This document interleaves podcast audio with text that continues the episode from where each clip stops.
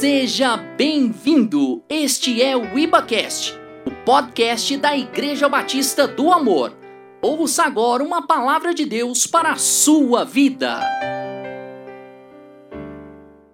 Hebreus capítulo 12. Hebreus capítulo 12. Nós vamos ler o verso de número 10.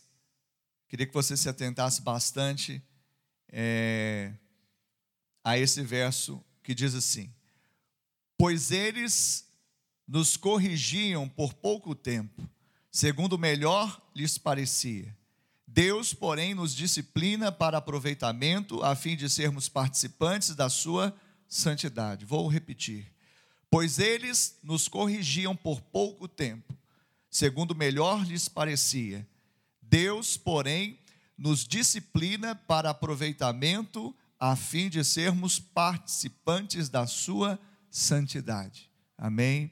Pai, no nome de Jesus, a palavra é lançada e eu creio que ela não pode sair da sua boca vazia. Ela volta e ela traz, ó Deus, tudo quanto ela foi designada. Eu creio que a designação dessa palavra hoje é o poder do Senhor de restaurar, de salvar, de libertar, de curar, de trazer entendimento, Pai, e de trazer uma imagem correta de quem nós somos, a nossa paternidade ou a nossa condição de filhos. De alguma forma, Pai, eu sei que o Senhor vai trazer algo aos corações que estão aqui, aqueles que estão ouvindo e assistindo essa mensagem. Por isso, usa Deus o pregador como teu instrumento nessa manhã. Assim nós oramos no nome de Jesus. Amém. Amém. Amém, povo de Deus. Esta sessão do livro de Hebreus fala das provações, que as provações as revelam o amor paternal de Deus para com seus filhos. Então, depois eu gostaria que você lesse todo o, o capítulo 12, é muito rico. E se você se apaixonar, leia todo o livro de Hebreus, a carta aos Hebreus. Mas aqui nesse momento, então o autor ele quer trazer uma uma prova, ou seja, ele quer mostrar que as provações revelam também, as provações que os filhos passam revelam de uma forma muito especial o, o amor paternal de Deus, o amor do Pai Celestial. Mas aqui ele também faz um paralelo com o amor ou com a nossa relação com pais naturais. E aqui nesse verso que nós lemos, o verso 10, está escrito: Pois eles, quem são eles? Os nossos pais, segundo a carne. Pois eles, ou seja, os nossos pais, segundo a carne, nos corrigiam. E essa palavra corrigiam no original grego, ela é pai, deu, pai deutes, ou pai deutes. E significa, está associado a disciplinador, até mesmo a instrutor ou professor. Então veja que quando a Bíblia traz essa palavra correção, ela não é a correção que nós achamos e que nós trazemos exatamente da nossa convivência natural com os pais, mas é uma correção de fato pedagógica, uma correção de instruir, de disciplinar, de ser de fato para nós um professor. Então eu vou voltar aqui o texto. Pois eles, quem são eles? Nossos pais, segundo a carne, nos corrigiam ou nos instruíam por pouco tempo, segundo melhor lhes parecia. E, então a correção dos nossos pais naturais era por pouco tempo, era de uma forma disciplinadora, mas era segundo melhor lhes parecia. Diga, segundo melhor lhes parecia. Então, como que é isso, pastor? Na verdade, muitos dos nossos pais, principalmente aqueles que não conheceram ou não conhecem a Deus ainda, eles nos corrigiram, nos instruíram com o que eles tinham. Eles nos corrigiram, nos instruíam, eram professores naquilo que eles tinham, porque ninguém pode dar o que não tem. Amém? E por isso a pastora, quando falou honre seu pai, é porque talvez hoje você olhe seus pais e você fala: meu pai não me deu isso, mas ele não tinha para dar. Quem está entendendo? Ah, meu pai não foi muito assim, ele não, talvez nem recebeu do pai dele e ele não tinha para dar para você. Eu não sei quem ouvia Legião Urbana, né? ouvia, né? Você não ouve mais. Né? Nada contra. Para mim, toda música secular é um talento dado por Deus desperdiçado, que poderia estar verticalizando e estar horizontalizando, né? Mas às vezes até tocam alguma coisa vertical sem saber, mas eles não fazem para a glória de Deus, muitos, ou a maioria, ou todos, sei lá. Aí cada um ouça da forma que melhor lhe convier. Mas tinha uma música que falava, né? Que você diz que seus pais não te entendem, mas você não entende seus pais. Não é verdade? Hã? Não, tá bom, tá bom. A gente não conhece muito essas músicas, senão vai falar, nossa, vocês estão ouvindo muito. Só um pouquinho, só eu, eu me lembro raramente, lá nos idos de 1992, quando eu estava no Mundão, eu ouvia um pouquinho, mas agora eu esqueci, não ouço mais isso não. Mas eu quero falar para vocês que, sem saber, o, o, autor da, da canção, ele traz uma coisa real, que de fato a gente quer que o pai entenda, mas a gente não entende o pai. E aqui o autor dos Hebreus está dizendo exatamente isso. Eles deram ou eles corrigiram segundo melhor lhes parecia. Às vezes, na ignorância. Quem teve pai ignorante, às vezes na ignorância, porque é o que eles tinham, segundo melhor lhes parecia. Talvez sem explicação. Quem já apanhou sem explicação? Ué, tem até um jovem lá, até mais jovem lá atrás. Para mim era só da minha época. Mas tem jovens aí que também, mais novos, que apanham sem explicação. Já viu? Sou, você tum, tomou um assim, você vai, por quê? É porque se aprontou, filho. E o jeito do pai corrigir era desse jeito, não tinha conversa, não explicava. Hoje eu explico para a Esther: você quer ser corrigida? Ó, oh, papai vai te levar ali e vai te corrigir. Você quer ser corrigida ou você quer obedecer? Ó, oh, papai está te corrigindo por isso, por isso e por isso. Na minha época, eu me lembro uma vez eu aprontei com meu irmão, e meu pai já tinha avisado, minha mãe já tinha avisado, e eu aprontei, e eu estava andando como se nada tivesse acontecido. De repente eu saí do ar, assim, eu, andei no ar. A correção foi forte. Eu, eu, do meu pai. Minha mãe, tadinha, quando ela ia corrigir com a mãozinha dela, pegava um, um chinelinho daqueles. Sabe aqueles que parecem EVA? sabe aquele chinelo de antigamente EVA? Ele é leve e, e ela pegava e a gente ria. Só que ela tinha uma senha. Vou chamar seu pai. Não, não, não, não, não, não. Por favor, mamãe. Vou chamar seu pai. Era a senha. Os meninos ficavam. É ou não é? Então, na ignorância, sem explicação, sem paciência. Meu pai, para me ensinar, meu Deus, minha mãe era paciente. Dois mais dois. Ah, quatro. É, é, meu filho, você sabe. Quanto que é dois mais dois? Ah, se fosse meu pai. Não tinha paciência, não é? Sem equilíbrio, desproporcional. Desproporcional para lidar, para corrigir. Descontar, é, é, corrigir é descontando raiva. Você nunca corrige um filho descontando raiva. Por quê? Porque vai ser desproporcional, vai ser desequilibrado. Se, se Deus fizesse conosco, não estava aqui ninguém para contar a história. Se Deus fosse nos corrigir segundo o que nós merecemos, Ele não precisava nem ser desproporcional, ele só usar o que a gente merecia, a gente já não estaria aqui. Mas os nossos pais, eles nos instruíram segundo o melhor lhes. Entenda seus pais, honre seus pais. Daqui a pouco nós vamos entrar nos princípios. Então, esse segundo melhor lhes parecia muitas vezes sem dar exemplo também, e por isso perdiam autoridade. Mas, querido, deixa eu te falar: uma coisa é legitimidade, outra coisa é autoridade. Autoridade ninguém tira de um pai, ninguém, ninguém. Mas legitimidade tira. Ele deixa de ser legítimo no uso da autoridade quando ele não dá exemplo.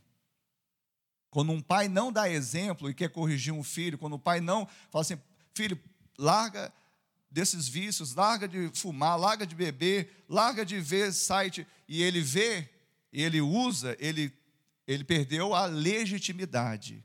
Ele não perdeu a autoridade, porque a autoridade foi dada por Deus. A paternidade fala de uma autoridade que é paralela à autoridade celestial. Deus deu. Se nós devemos honrar as autoridades que são, inclusive, seculares, Romanos 13 fala sobre isso, então o pai é uma autoridade. Só que ele perde legitimidade quando ele não dá, não dá exemplo. Amém? Até aí todo mundo está entendendo, acompanhando? Alguns estão se identificando? A maioria de nós, porque eu, eu desafio um que não teve um trauma na infância, mas não fica refém do trauma, esquece isso. Tem gente que fica, ah, é porque isso aconteceu lá na minha infância, pastor. Você já veio para Jesus? Então, nós vamos caminhar aqui e a gente vai entender melhor isso. Então, preste atenção. Dando causa ou não como filho, você precisa aprender princípios. Dando causa, às vezes, a ignorância, a correção sem explicação, sem paciência, sem equilíbrio do seu pai, muitas vezes contando a raiva, sem. Não é? Mas era o melhor que eles podiam dar. Acredite em mim, era o melhor que eles podiam dar. Principalmente eles não eram cristãos. Se você teve um pai ou tem ainda que não é cristão, muito mais você deve olhar com esses olhos, entendendo o seu pai, entendendo que era o melhor que eles, segundo o melhor lhes parecia, ele era o melhor que eles podiam dar, era o que eles tinham para dar. Eu falo pelo meu pai. Meu pai, ele não era cristão.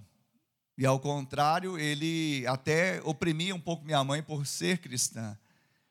Minha mãe casou em julgo desigual, pagou um altíssimo preço. Por isso a gente fala: não case em julgo desigual. Não case em julgo desigual. É um preço que Deus não quer que você pague. Mas, mesmo sendo uma mulher de Deus, ela escolheu casar com meu pai. Meu pai não era cristão. E meu pai era um homem, um homem, vamos dizer assim, do parâmetro do mundo, bom, um homem que se dedicou, estudou, trabalhou, e ele foi provedor. Mas meu pai, ele era mais seco, mais duro. E eu me lembro, eu nunca eu não lembro na minha fase adulta. Criança, certamente todo pai com criança ele adula, mas na minha fase de adolescência para a juventude, eu não me lembro do meu pai fazer nenhum gesto afetuoso, um beijo, um abraço, não me lembro. Não me lembro.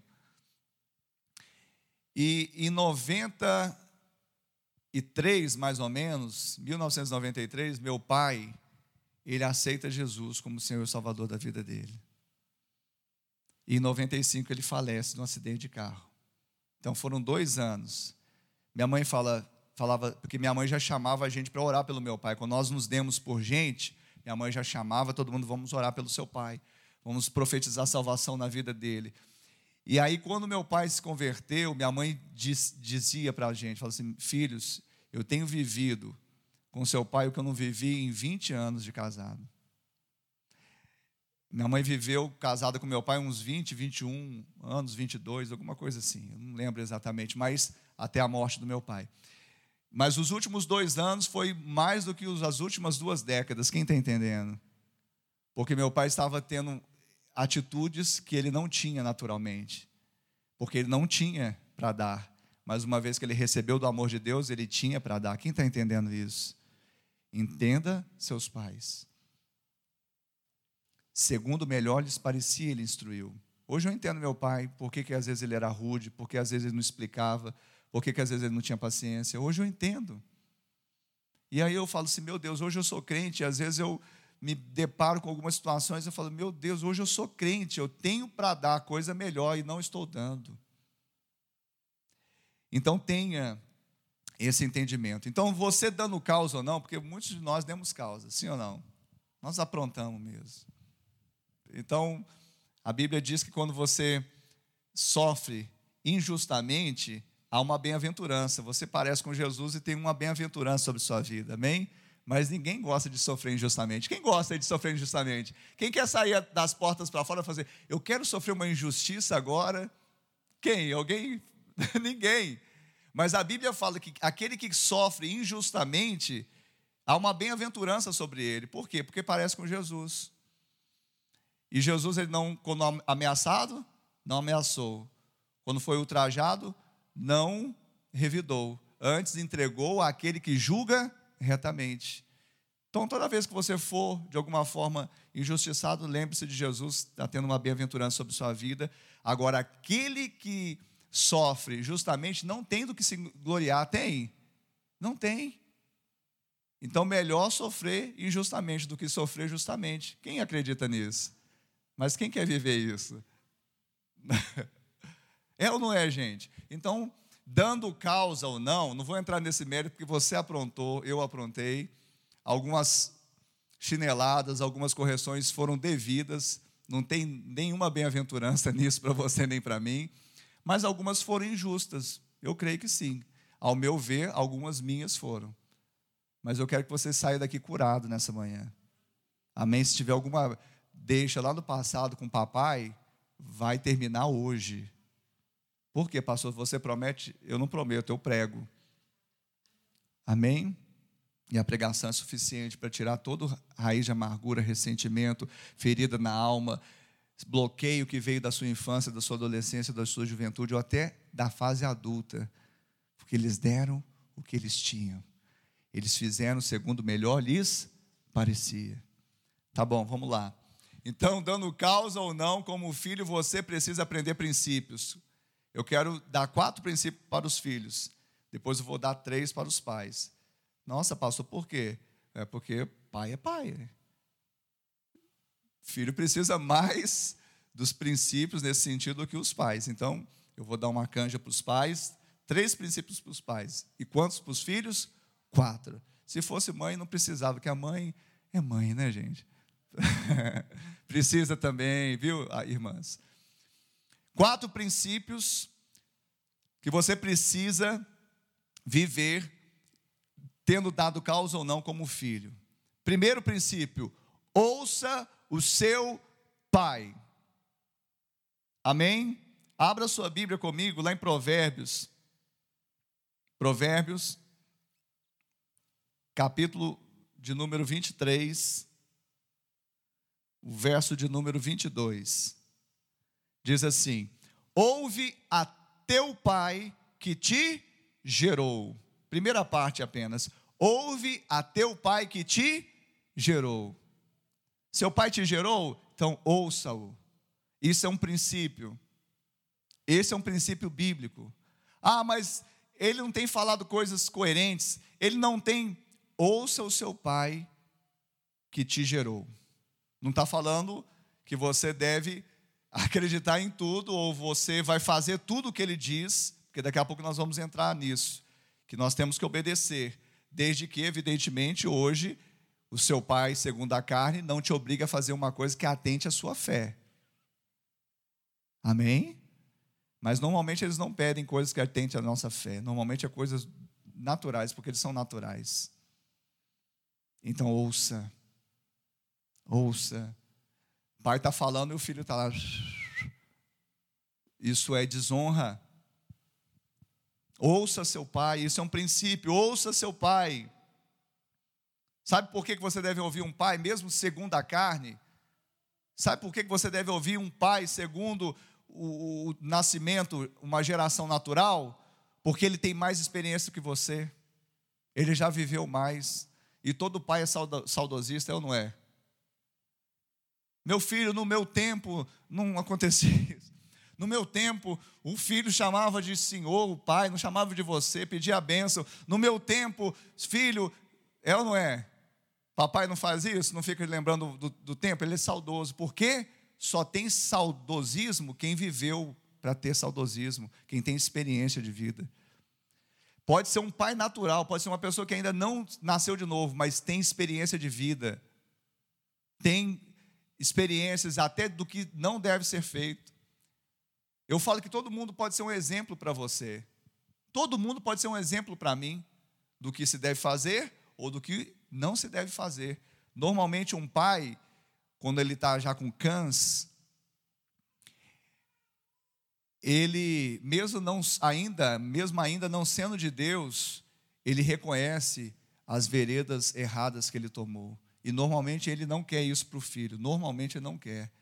Sim ou não? Então, filho, ouça o papai. Amém? Quem está entendendo até aí? Segundo princípio, honre o seu pai.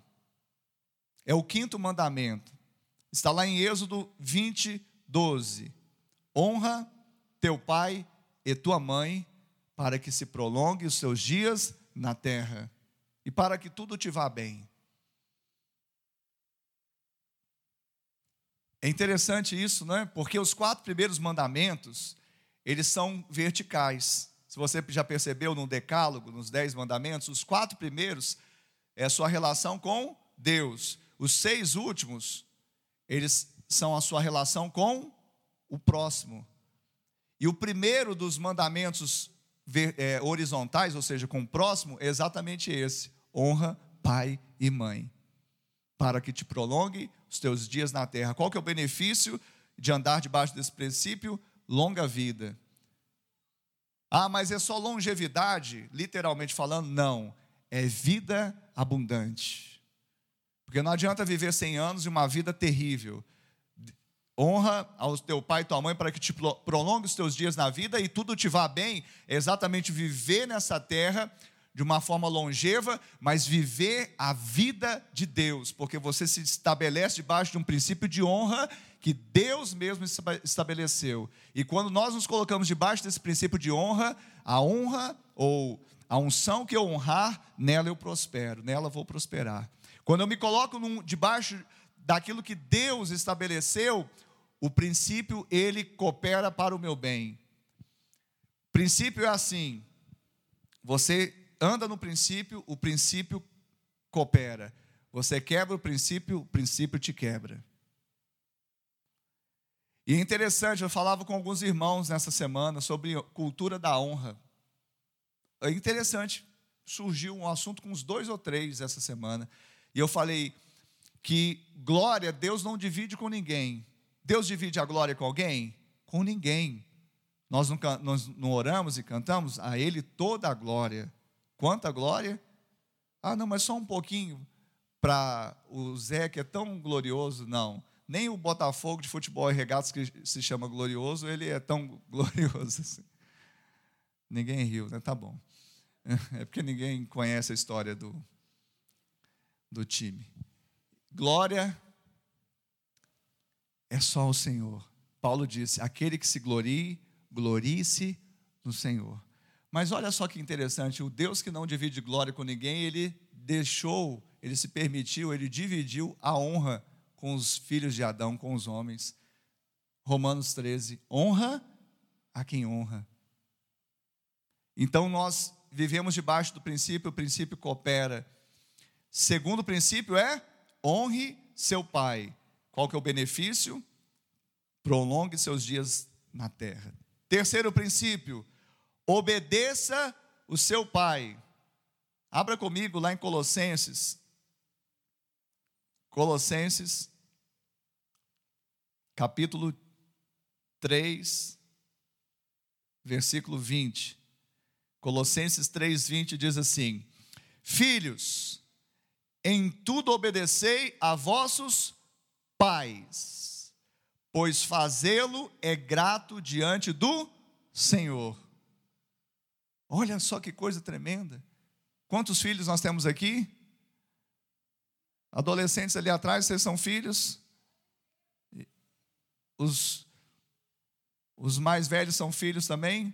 Talvez não tenha mais o pai vivo, a mãe viva, eu não, não os tenho mais. Só que eu sou filho. Eu guardo a memória deles e procuro honrá-los. Em vida, né, eu estou em vida, eu é, pretendo honrar a memória deles que jaz no Senhor. Amém? Então, filhos, em tudo obedecei a vossos pais, em tudo, obedeça em tudo. Não é só quando você achar que deve obedecer. Ah, isso eu não vou fazer, não. Ah, isso eu não, não concordo. Esse negócio de não concordo é satânico, gente. Sabe quem que foi a primeira a dizer que não concorda? Satanás, a antiga serpente. Ela fica semeando essa palavrinha. Não concordo. Não concordo é a pior frase que você poderia, a não ser que você fale assim, não concordo com esse pecado. Aí sim, aí é legal. Mas normalmente não é isso. Eu não concordo com uma direção, eu não concordo com uma ordem, eu não concordo com uma instrução, eu não concordo com uma disciplina. Por quê? Porque eu estou cheio de justiça própria. Tem que jogar no lixo essa tal de justiça própria. Quando você, sabe, jogar no lixo a justiça própria, você vai falar muito menos essa frase no dia a dia. Eu não concordo. Porque quem fala muito eu não concordo é porque está cheio ainda de razão. E sabe o que é não concordar? É não ter o mesmo coração. Porque concordar vem do, do com coração, com cardia. Então, quando você obedece seu pai, e, e, não e você concorda com seu pai, então você está tendo o mesmo coração do seu pai, com o mesmo coração. Isso é maravilhoso. Porque se o seu pai tiver o seu coração no sentido afetivo, no sentido emocional, isso vai agregar para o seu relacionamento. E eu vou te falar que às vezes um pai não tem o que dá, mas um filho que tem o que dá, ele pode fazer com, com que isso vá penetrando no coração de um pai que ainda não teme ao Senhor. Você crê nisso? Porque nós santificamos as pessoas e muito mais os da nossa própria casa. Então, quanto mais você obedecer, seu pai não vai te pedir coisas não pede, gente. No dia a dia não fica pedindo, ah, sobe lá e pula do, do décimo terceiro andar. Ele não vai pedir isso. Ele vai pedir coisas executáveis, coisas que não vai trazer nenhum, não vai desabonar sua imagem, não vai te vender seus princípios, não vai te fazer pecar. Normalmente não é isso que um pai pede para o filho. Eu já falei, claro que se o pai pedir para você fazer alguma coisa que atenta expressamente à vontade de Deus e vai fazer você pecar, você não deveria fazer. Mas você vai falar com ele, pai, eu te honro, eu te obedeço, eu te ouço. Mas hoje você está me pedindo, o Senhor está me pedindo algo que não vai ser para o meu bem, e muito menos para o seu bem, porque você está me dando uma direção que atenta contra o Pai de todas, de todos, o Pai Celestial. Amém, Jesus? Mas quando o filho obedece em tudo, o que, que acontece? Traz gratidão ao coração do Pai Celestial. Então você obedece o Pai natural e o Pai Celestial fica feliz, te dá um like. Faz aquela carinha do smile sorrindo para você. Aí quando você se opõe e resiste ao Pai natural, Deus ele não fica, sabe, Deus não fica mudando de temperamento como nós, né? Mas você poderia, de fato, agradar o Senhor andando por fé, acreditando. Será que isso vai dar certo? O se anula a fé, o será anula a fé. Faça, a Bíblia diz, e você vai colher os frutos disso. Você está cheio do Espírito Santo, você sabe até onde você pode ir. E pelo que consta, aonde a Bíblia diz para você ir, você pode chegar. Ela vai te dar condições de você chegar e ser um vencedor. Quem está recebendo isso nessa manhã? Quarto princípio. Então, o terceiro, obedeça ao seu pai, porque isso é grato diante do Senhor. Você quer agradar o Senhor? Obedeça ao seu pai. Quarto princípio, seja sábio. Talvez alguns aqui não tiveram pais sábios ou não têm pais sábios. Então seja você sábio. Ah, e você vai ficar ensinando seu pai? Pelo contrário. Jesus, ele se esvaziou. Ele podia, ali na ceia, falar assim: agora vocês aí, incautos, indoutos, pescadores, filhos de Adão, vem cá e lava os meus pés aqui, porque eu sou o cara. O que, que ele fez? Tirou a roupa, pôs a toalhinha e foi lá lavar os pés dos pecadores. Isso fala de ser sábio, porque ele sabia que estava produzindo no coração daquele homem as coisas que eles não iam perder nunca. Eles não iam perder nunca, eles iam fazer isso. Eu fiz, agora eu dei o exemplo, vocês façam isso uns com os outros. Então, quando você é um filho sábio, a Bíblia fala em Provérbios 10, 1, o filho sábio, ele alegra o coração do seu pai. Então, ou seja, quando você age com sabedoria, você está levando um dos atributos de Deus, que é o atributo da alegria. E certamente essa alegria, ela não é simplesmente passageira, não simplesmente natural, mas aquilo que você está provocando no sentido espiritual vai penetrando no coração dele como uma semente para produzir em tempo oportuno. Quem crê pode dar um glória a Deus nessa manhã. Seja sábio. Como ser sábio? O temor do Senhor, o princípio da sabedoria. Tema o Senhor.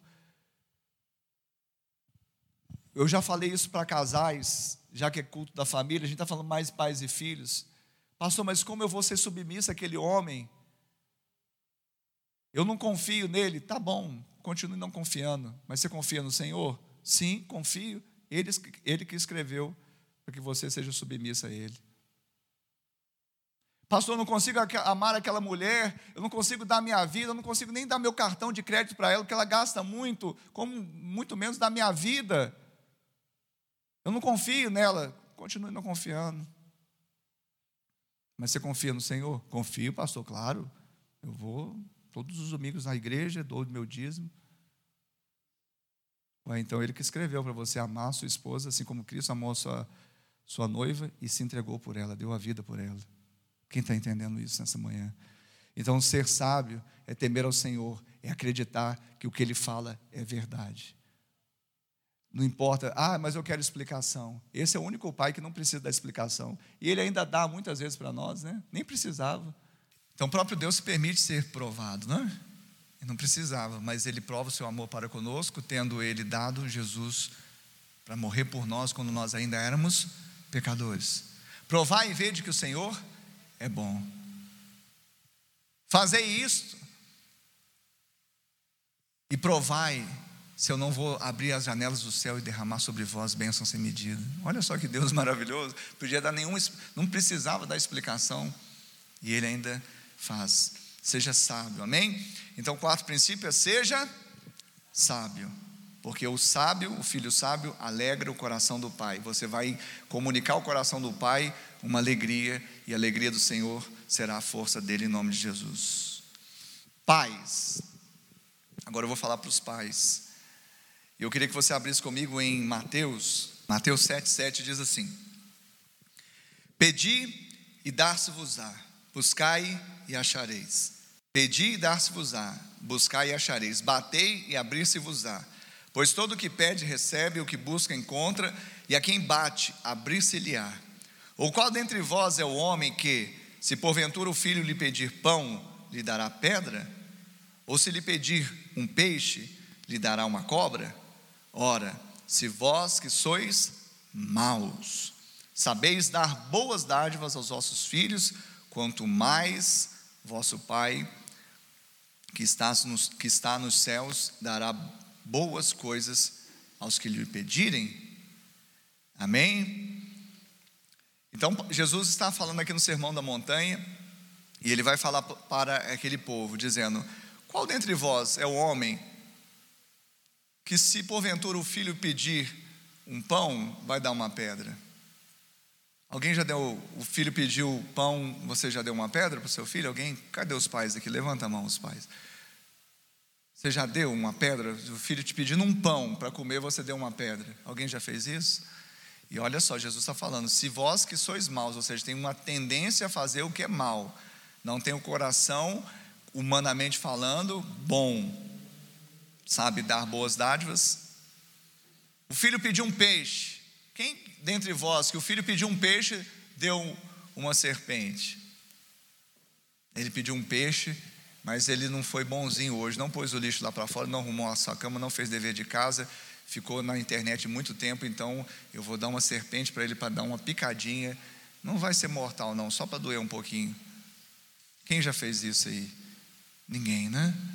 Você vai dar o peixe para o filho, simplesmente porque ele é filho e você é. Quem está entendendo isso? Então Jesus está falando, ele está colocando a coachola daquele povo para funcionar, para pensar em algo espiritual.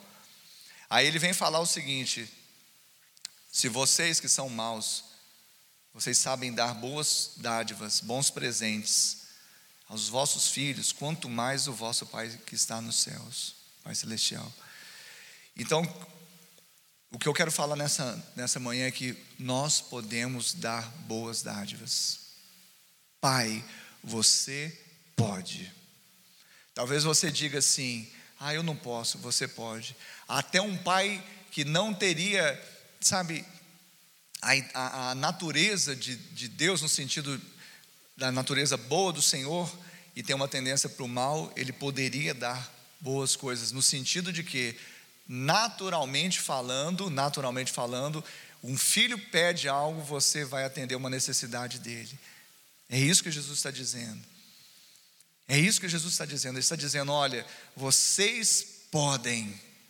Você, pai, você pode dar boas dádivas aos vossos filhos. Você pode entesourar para o seu filho. Você pode acrescentar no seu filho. Você pode. Então, às vezes, nós ficamos também refém exatamente de uma ideia que nós não podemos, ou que o filho não merece. Se o pai fosse dar só o que o filho merecia, ele não teria quase nada. Isso não vale para os seus filhos, vale para você como filho também. Quem está entendendo isso? O Pai se relaciona conosco não por meio das obras que nós apresentamos para Ele, não porque nós fazemos tudo direitinho, ou somos tão amáveis, simplesmente porque Ele é Pai e Ele já colocou no seu coração: Eu amo meu filho. Então, um pai, ainda que tenha algumas coisas mal resolvidas dentro de si, ainda um pai que seja tendencioso na carne ao mal, ele sabe dar boas dádivas. Por quê? Porque a boa dádiva, toda ela vem do alto, do Pai das luzes, que é o do nosso Deus. Então, veja bem, a paternidade ela vai falar de um amor que comunica o amor de Deus. Jesus está trazendo um paralelo. O amor de um pai é um paralelo ao amor do Pai Celestial. Assim como o Pai Celestial decide dar boas dádivas, decide amar, decide presentear, e não é por mérito, mas simplesmente por graça, assim também nós deveríamos fazer. Ah, mas eu vou deixar o meu filho folgado. Você quer deixar o seu. Você, às vezes, sob o pretexto de não deixá-lo folgado, está deixando mal amado. Um filho precisa ser amado. Porque, como eu costumo dizer, tudo que o amor toca enriquece. Um filho amado vai ser enriquecido. Tudo que o amor produz permanece. Não é uma, uma obstinação no seu coração, não vou dar porque não merece. Eu não tive isso. Tem pais que não dão para o filho porque não tiveram. Ele tem que passar. Já viu aqueles pais? Não, eu passei por luta. Ah, eu. eu ah, ah, e foi difícil minha vida. Esse filho agora não valoriza. E aí não quer que o filho tenha a vida melhor do que a dele. Isso é insanidade. Para com isso. Quem falou que você precisa repetir a história com seus filhos? Você sabe o que ela te custou. E você está querendo jogar na conta do seu filho? Para com isso. Muda a história, vira a chave, começa um novo tempo, libera o amor, o perdão, a graça, empodera. Você pode aplaudir o Senhor se você quiser nessa manhã. Jesus está falando isso. Jesus está falando para aquelas pessoas que estavam ouvindo, tinha crente e não crente ali. Não importa, todos, até o homem, entre aspas, mal, ele ainda consegue dar boas dádivas, por quê? Porque Deus dotou ele por nascimento, vem de fábrica, com algo que nem é dele próprio, é do próprio Deus. essa capacidade de aceitação, de amar. Só que é claro, o amor do homem natural, ele é ele não é 100%. Ele é simplesmente o amor do homem, que ama normalmente com condições. Se você me amar, eu te amo também. Quando você colocar o lixo lá fora, eu vou te amar. Porque você não fez isso, agora não tem. Quem está entendendo? O amor de Deus é diferente, por isso ele fala: se o homem natural, o homem mau, o homem que tende a ser mau, ele sabe dar boas dádivas, quanto mais o vosso Pai. Só que essa segunda parte eu vou deixar para de noite, que aí eu vou falar da nossa relação com Deus. Então eu falei quantos princípios para os pais? Três. Primeiro princípio para o pai: não seja a melhor versão de você mesmo. Ah, eu postei isso na rede social, deleta. Ah, eu mandei para um monte de irmão achando que era. Eu sei que você fez de boa vontade, tá bom? Mas eu não vim aqui para massagear ego de ninguém e falar o que as pessoas querem ouvir. Eu vim aqui para pregar o Evangelho. E eu sou pastor, eu prego o Evangelho. Você quer saber qual que é a, sua, a versão, a melhor versão de você mesmo? Quem quer saber? Pastor, como, como que você vai falar? Eu tenho certeza. Não, pastor, eu ainda não sou, eu ainda estou em. Eu vou falar agora aqui, ó, em cadeia nacional de televisão. Sabe qual que é a melhor versão de você mesmo? Adão. A melhor versão do homem é Adão. Você quer ser Adão ou quer ser Jesus?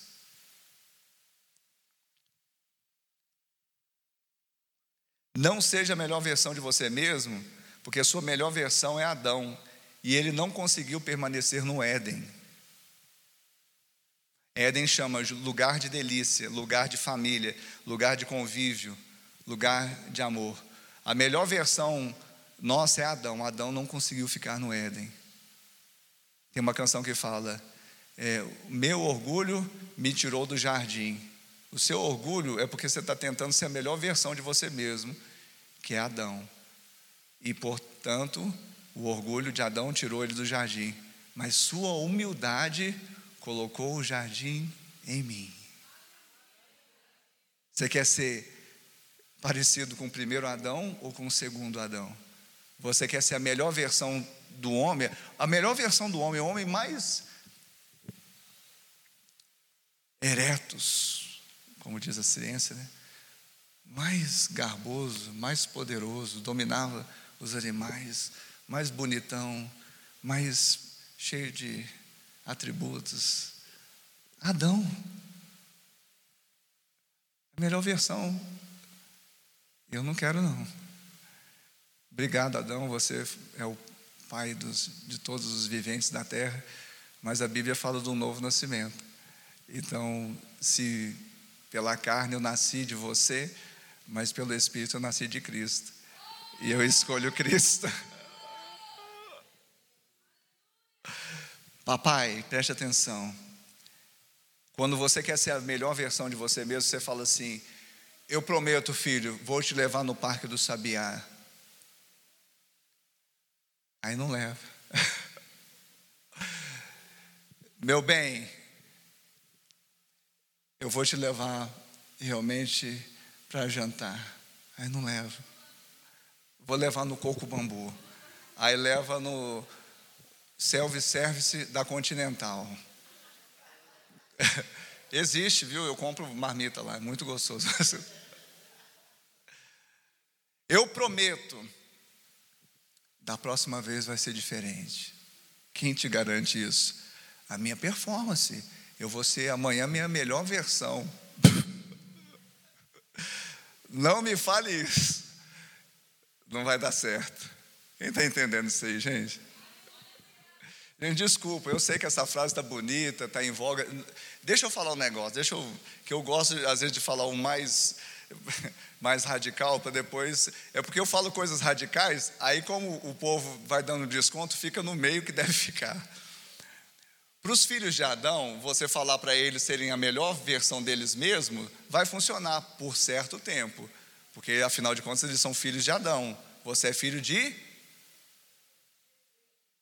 Nossa, nessa altura do campeonato você não sabe de quem você é filho? Peraí, nós somos no culto da família, é, palavra.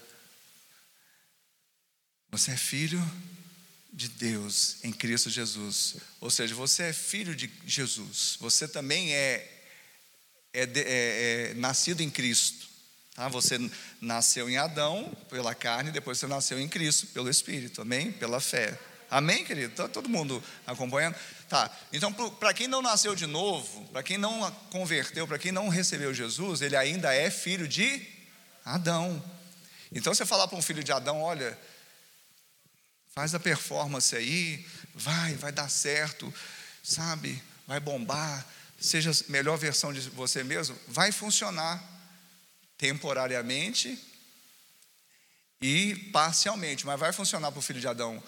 Para o filho de Cristo é regredir. Você saiu dessa condição, você quer voltar para lá? Quem está entendendo isso? Então, quando o pai fica assim, eu te prometo, filho, olha, daqui para frente as coisas vão mudar. Eu te prometo, mulher, você vai ser a mais, mulher mais feliz do mundo. É porque ele está tentando ser a melhor versão dele mesmo. Vai dar ruim. Entenda isso. Eu vou ser um pai melhor. Sabe o que é? Eu vou ser um pai melhor nessa perspectiva é colocar um pano novo em uma roupa velha. Não resolve. Sabe por quê? Porque você não é mais roupa velha. E por falar em bandas seculares antigas, você é roupa nova. Então não fica pondo paninho. Eu já falei isso. Você não é um pecador melhorado. Você é uma vida renovada no Espírito Santo de Deus. Você é um novo homem. Não fica falando, eu vou melhorar. Você já está melhorado. Cristo está em você. Porque toda vez que a gente fica prometendo isso, vai dar ruim. Eu já falei para os irmãos, falo assim, oh, pastor, eu te amo. Amém, querido, eu fico feliz. Não é que eu não quero receber um, assim, um eu te amo, todo mundo gosta. Mas mais do que falar que me ama, me ame. Pastor, estamos juntos, pastor, é nós, é nós. Tem muita gente que falou que é nós, não, não é mais nós. então, bate, eu vou fazer, vamos fazer soquinho, é nós. Mas mais do que falar que é nós, seja nós. Quem está entendendo isso? Então, mais do que você, papai, o princípio, primeiro princípio, não seja a melhor versão de você mesmo. Porque a melhor versão de você mesmo é Adão. É pano novo em roupa velha. Não resolve. Você não é um pecador melhorado. Como, e os textos, pastor? Vamos lá, 1 Coríntios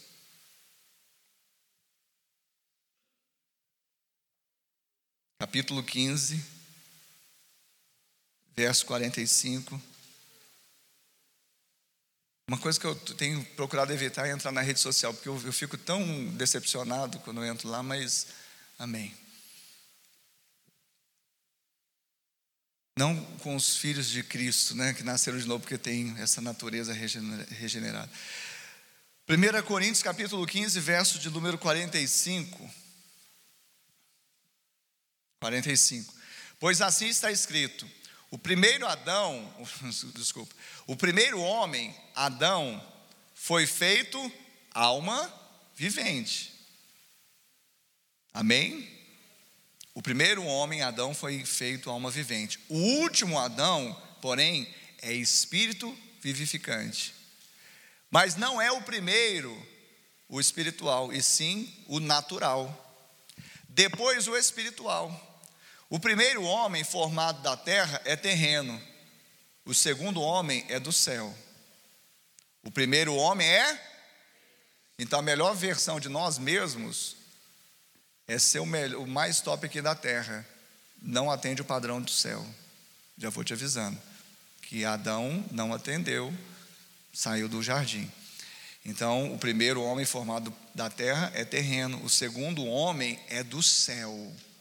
Como foi o primeiro homem, o terreno, tais são também os demais homens terrenos.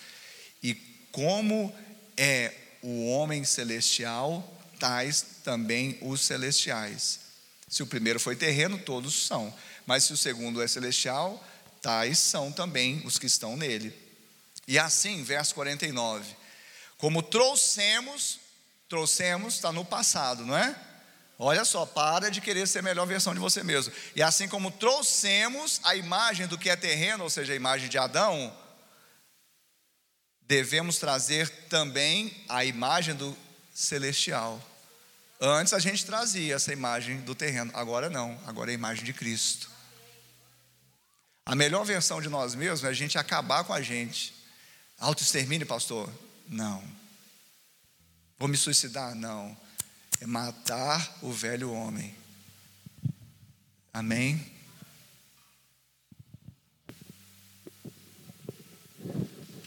Não pode ter nada do velho homem. Ele está morto. Para você ser a melhor versão, não existe melhor versão a não ser Adão. Então morre o Adão e nasce Jesus. Amém? Então, na verdade, o pastor Márcio falava assim: o crente que entendeu o processo do crescimento espiritual dele é igual o rabo de cavalo, cresce para baixo. Mas a cultura de eu vou, né? Então vai morrendo, vai morrendo.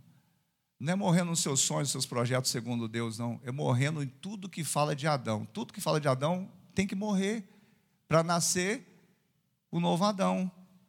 Essa é a melhor versão. Mas não tem nem protótipo e não tem uma versão superior. É a versão. A versão, viu? Não é a versão. Quem entendeu? Aleluia. Esse aleluia para a gente andar mais rápido aqui. Vamos lá. 1 Pedro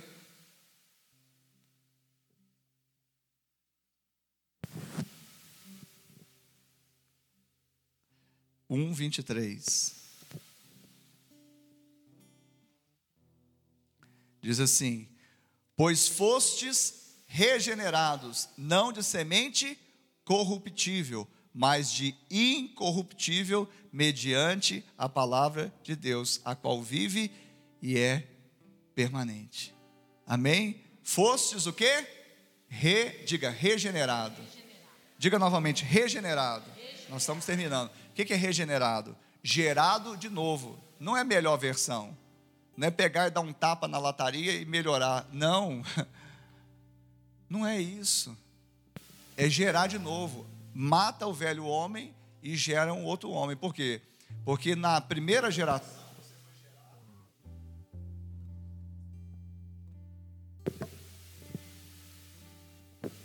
Na primeira geração você foi gerado segundo uma semente. Qual foi? de Adão, corruptível. Na segunda você é gerado uma semente incorruptível em Cristo. Amém? Então, papai, não seja a melhor versão de você mesmo. Seja Cristo em você. Amém? Não precisa ficar prometendo. Ande segundo a sua nova natureza e vai dar certo. Segundo, está todo mundo prestando atenção aqui?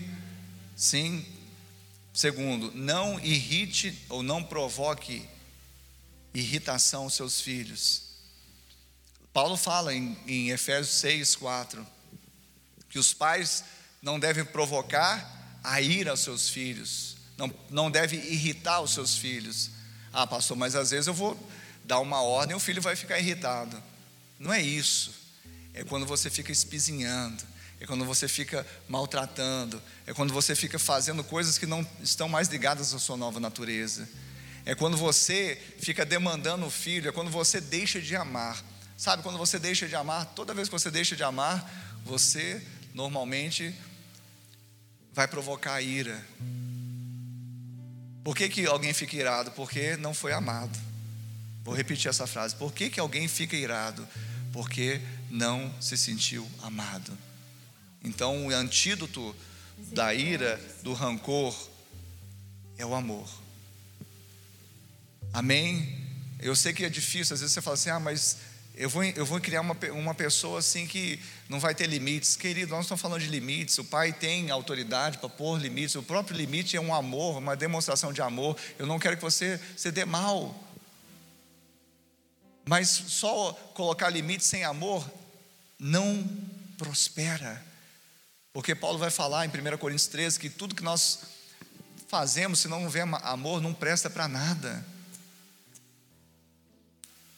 E quando você não irrita, não, a, a, segundo princípio, não irrite seus filhos, porque eles podem se tornar iracundos.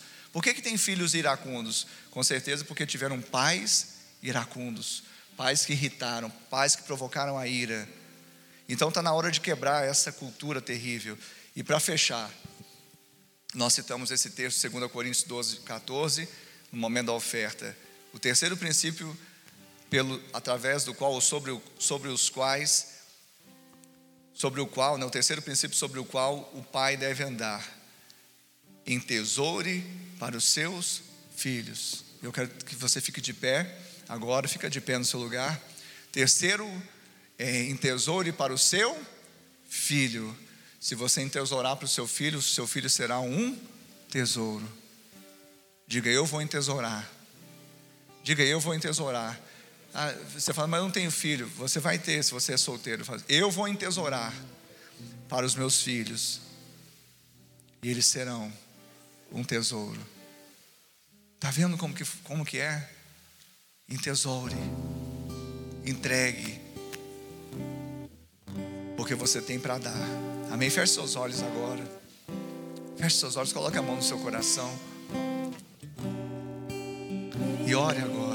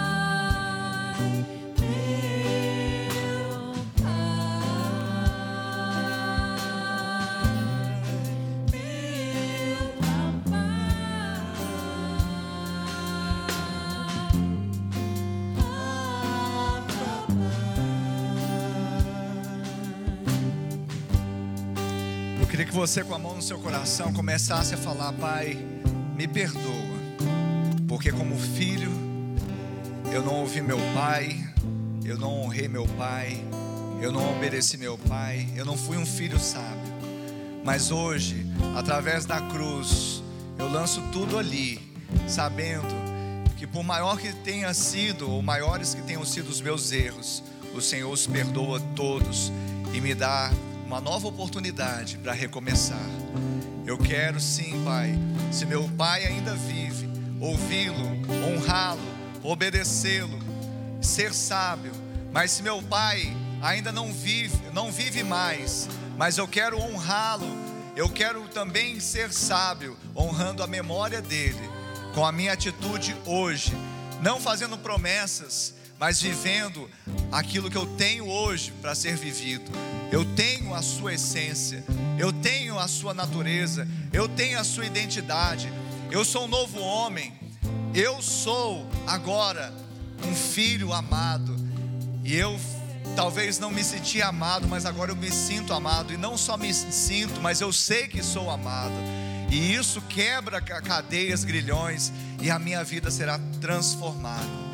E eu que sou um pai, Deus me ajuda.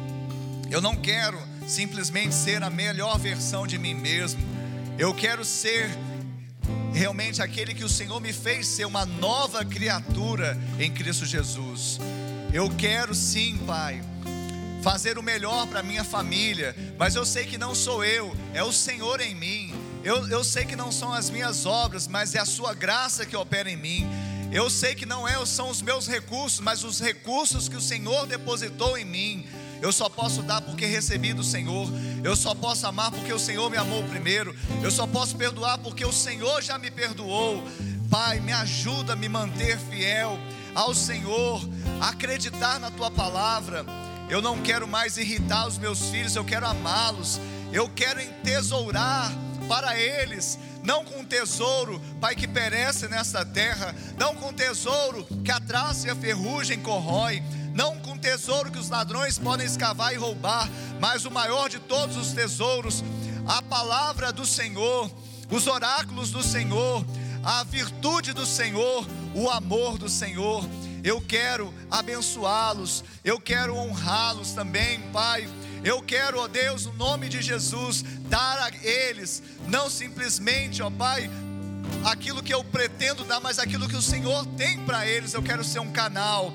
Tira, Pai, todo egoísmo do meu coração. Quebra, Deus, toda a cultura da escassez, que permeou o meu pensamento, dizendo: Eu não tive, eu passei por situações difíceis, meu filho também não pode ter, ou precisa passar por situações difíceis as quais eu passei. Não, eu anulo isso agora, eu anulo isso agora, que o seu sacrifício, ele é suficiente, e foi exatamente o sacrifício de Jesus lá na cruz que exatamente tirou o escrito de dívida. Não há mais dívida nem na minha vida, nem dos meus filhos eu profetizo. Aleluia. Ainda com seus olhos fechados, com a sua mão no seu coração, repita comigo dizendo: Senhor. Todos repitam aqui nesse prédio ou em casa, digam: Senhor, eu ouvi a tua palavra, ela gerou fé em meu coração, e agora eu confesso com a minha boca que Jesus Cristo é o meu Senhor, é o meu Salvador.